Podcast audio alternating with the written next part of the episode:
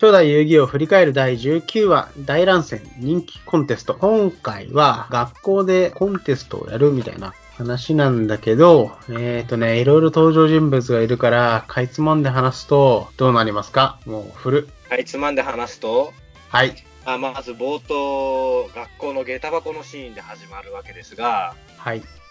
まあ、そこで美穂ちゃんの下駄箱にラブレターというか入ってるわけですよね。で、それをアンズが相変わらず人気者だねっていうやり取りをしているところで、後ろにまあ上級生3年生だったかなうんのね、毎年一番人気の先輩がいて、うん。うたかん。だか一通しか入ってないのにそんなこと言ってみたいな感じで突っかかってくるわけですよ。なんか、一通しかなくて楽だわね、みたいなこと言ってて、確か。 ああ、言ってたね。で、この上級生が、なんだっけな、名前が。上級生の名前は、今ちょっと検索タイムください。かおるこさん。で、まあ、冒頭、その下駄箱でのシーンが終わった後に、はい。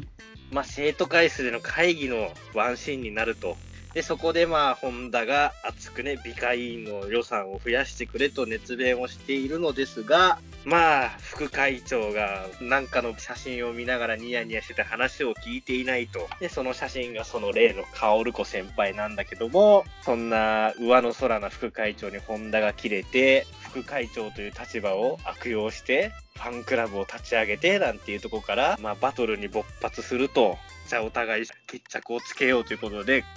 コンテストが開催されると。とんでもねえ生徒会役員だな、みんな。えっと、まあ、それで学校を挙げての、まあ、いわゆる人気コンテスト的なものを開くことになるんだけど、商品が何だったっけ、これ。ブロードウェイのプレミアムがつい、プレミアムになっているミュージカルチケット。っていうのもあって、みんな目指すわけでね。まあ、例えば、アンズは当然、まあそういうのが好きだから見たいっていうのもあるし、城之内は城之内で、これは高値で売れるぞというところで、まあ要は売るために、城之内もなぜか参戦しようとすると。で、副会長とホンダのバトルのために参戦をしなければいけないのですが、美穂ちゃんは全くコンテストに興味ないし、めんどくさいと言って、立ち去ってしまうと。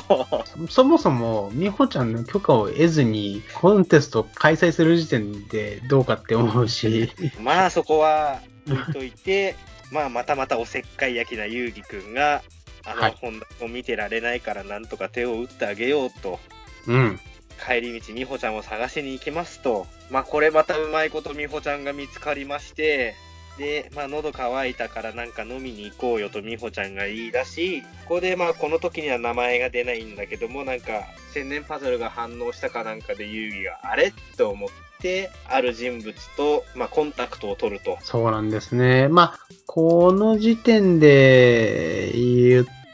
言わない方がいいか。どっち言わない方がいいでしょいいですかね。まあ、とある、今後、実はデュエルモンスターズ側でも主要となるようなキャラクターが、ちょっとだけ映ると。で、どうぞ。う。で、まあ、その彼が、あれ、今僕何かしきみにしたと言ってきて、はい。実は僕時々記憶がなくなるんだよねと。はい。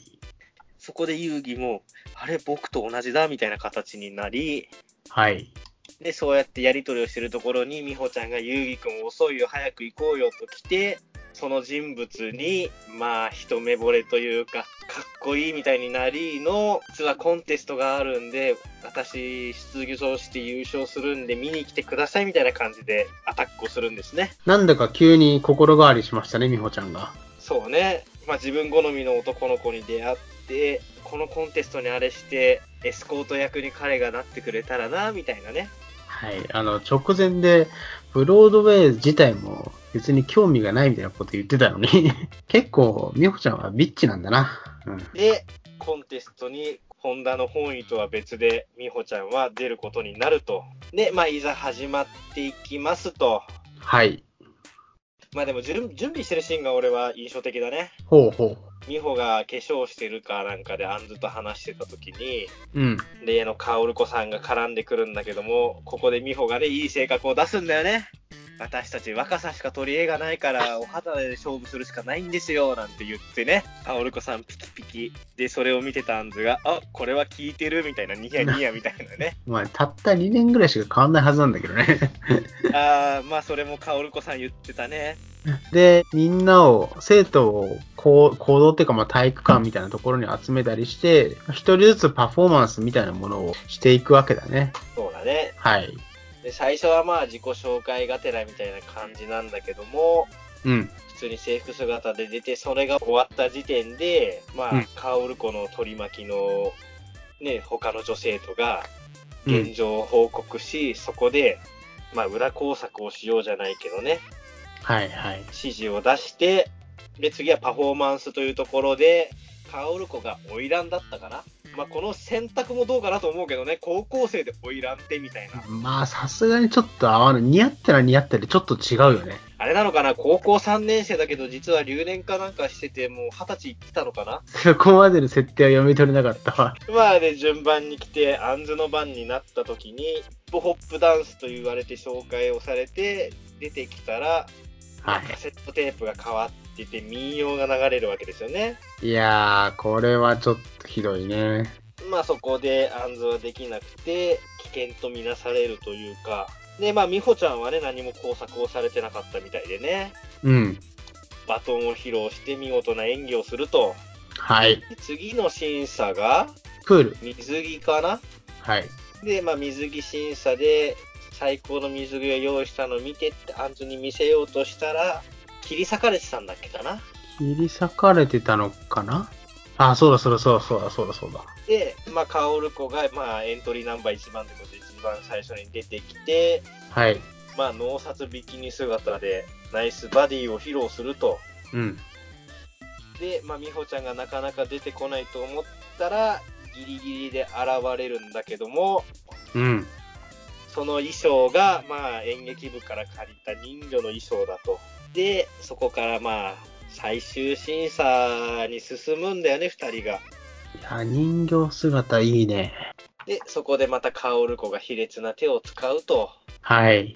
ね、美穂がね、コンテストに参加した理由の男の存在を知ってたかどうかわからないけども、会いたがっている人が呼んでいるということで、まあなんか走行裏みたいなところに呼び出し呼び出すて、まあ、うん。そこで襲っちまうわけだな、カオル子が、美穂のことを。で、服を破ると。まあ、服を破る前にクロロホルムで眠らせてますね。あ、あれ眠らしたのか。なるほど。まあ、この作品、クロロホルム好きだね。なんか、怖い ね。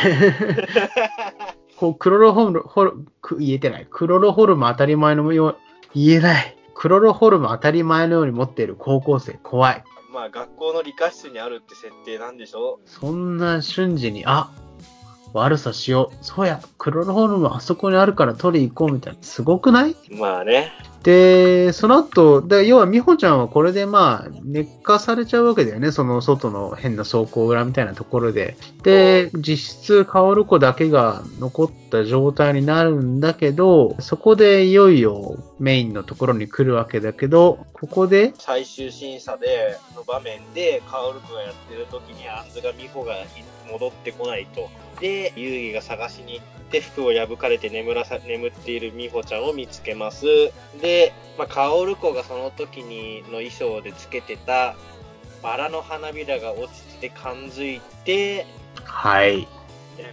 登場と。はい、でまあその最終審査カオルコの番が終わってまあ美穂を呼んでいる最中にその勝負を仕掛けるのかなはい。ゲームの時間だとその、行動の舞台袖のところで勇気が現れるわけだね。でまあそのゲームの内容というのがカオルコの衣装で持っていたブーケがあって最後の1本を抜いた方が負けだということで勝負を仕掛けていくとそうだね。なんかい、何本か入ってて、それを1本から何本か3、まで3本か。3本までの間で好きな本数ずつ抜いてきて、まあ、正確に言うと、花をお互い取っていって、1本から3本の間で最後の、最後のものを取った人が負けそうみたいな感じだっけで、まあ、はい抜いてって、まあ、もう勝ちパターンが見えたところでカオルがこのパターンになれば先に花を抜く方が負けるんだと、勝利を確信して進めていくところで、実はカオルコが頭にもバラを刺してて、最後の一本をさあ引きなさい、あなたの負けよっていうところで遊戯が頭の方のバラを抜くと。はい。そして、俺は何もブーケの花だけとは言っていないと。そういうことだ。お前の負けだと。うん、 なんか、もやもやするけどな。そしてまあ例のごとくね罰ゲームの時間なんだよね罰ゲームというか、うん。でまあ幻覚なんだろうねうん。花が枯れていくようにね薫子はね自分の手が枯れてって手と顔がね、どんどんどんどんしわくちゃになっていくと。えー、というわけで、まあ、ぶっちゃけ中身があったかどうかっていうと、ほぼないし、今気づいたのは、冒頭に出てきた、まあ、美穂ちゃんと出会った男の子の話にも、話にもほとんど触れなかったことに今気づいたんだけど。 まあでも一番この話の最後で出てくるじゃんそうか、出てくるゆか。りがあの彼が言ってた記憶がなくてまた僕コンテストの時の記憶がないんだよなってでまあここでねなんか高そうな車に乗った男の子が遊戯のことを見ながらねカプセルモンスターのカプセルを持ちながら通り過ぎていくと、意味深な感じでエンディングですまあそうか、そうだね。だから二人、ある意味主要な人物が登場してたのか。はい。こんな感じかね今回は一個だけ小ネタ挟んでいいですかはいまさに最後を通り過ぎてったカプモンのカプセルを持っている、えー少年が乗っている車のカーナンバー見ましたおおカーナンバーなんか映りましたほんの一瞬ね、後ろの方のナンバープレートが映ってるんですよ。あーって多分思う、思うと思います。あはははは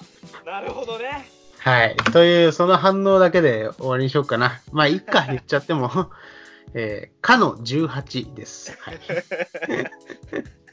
えーというわけで、第18話、禁断ゲームに手を出すのではなくて、第19話、大乱戦人気コンテストでございました。次回、第20話、出た最強最後の切り札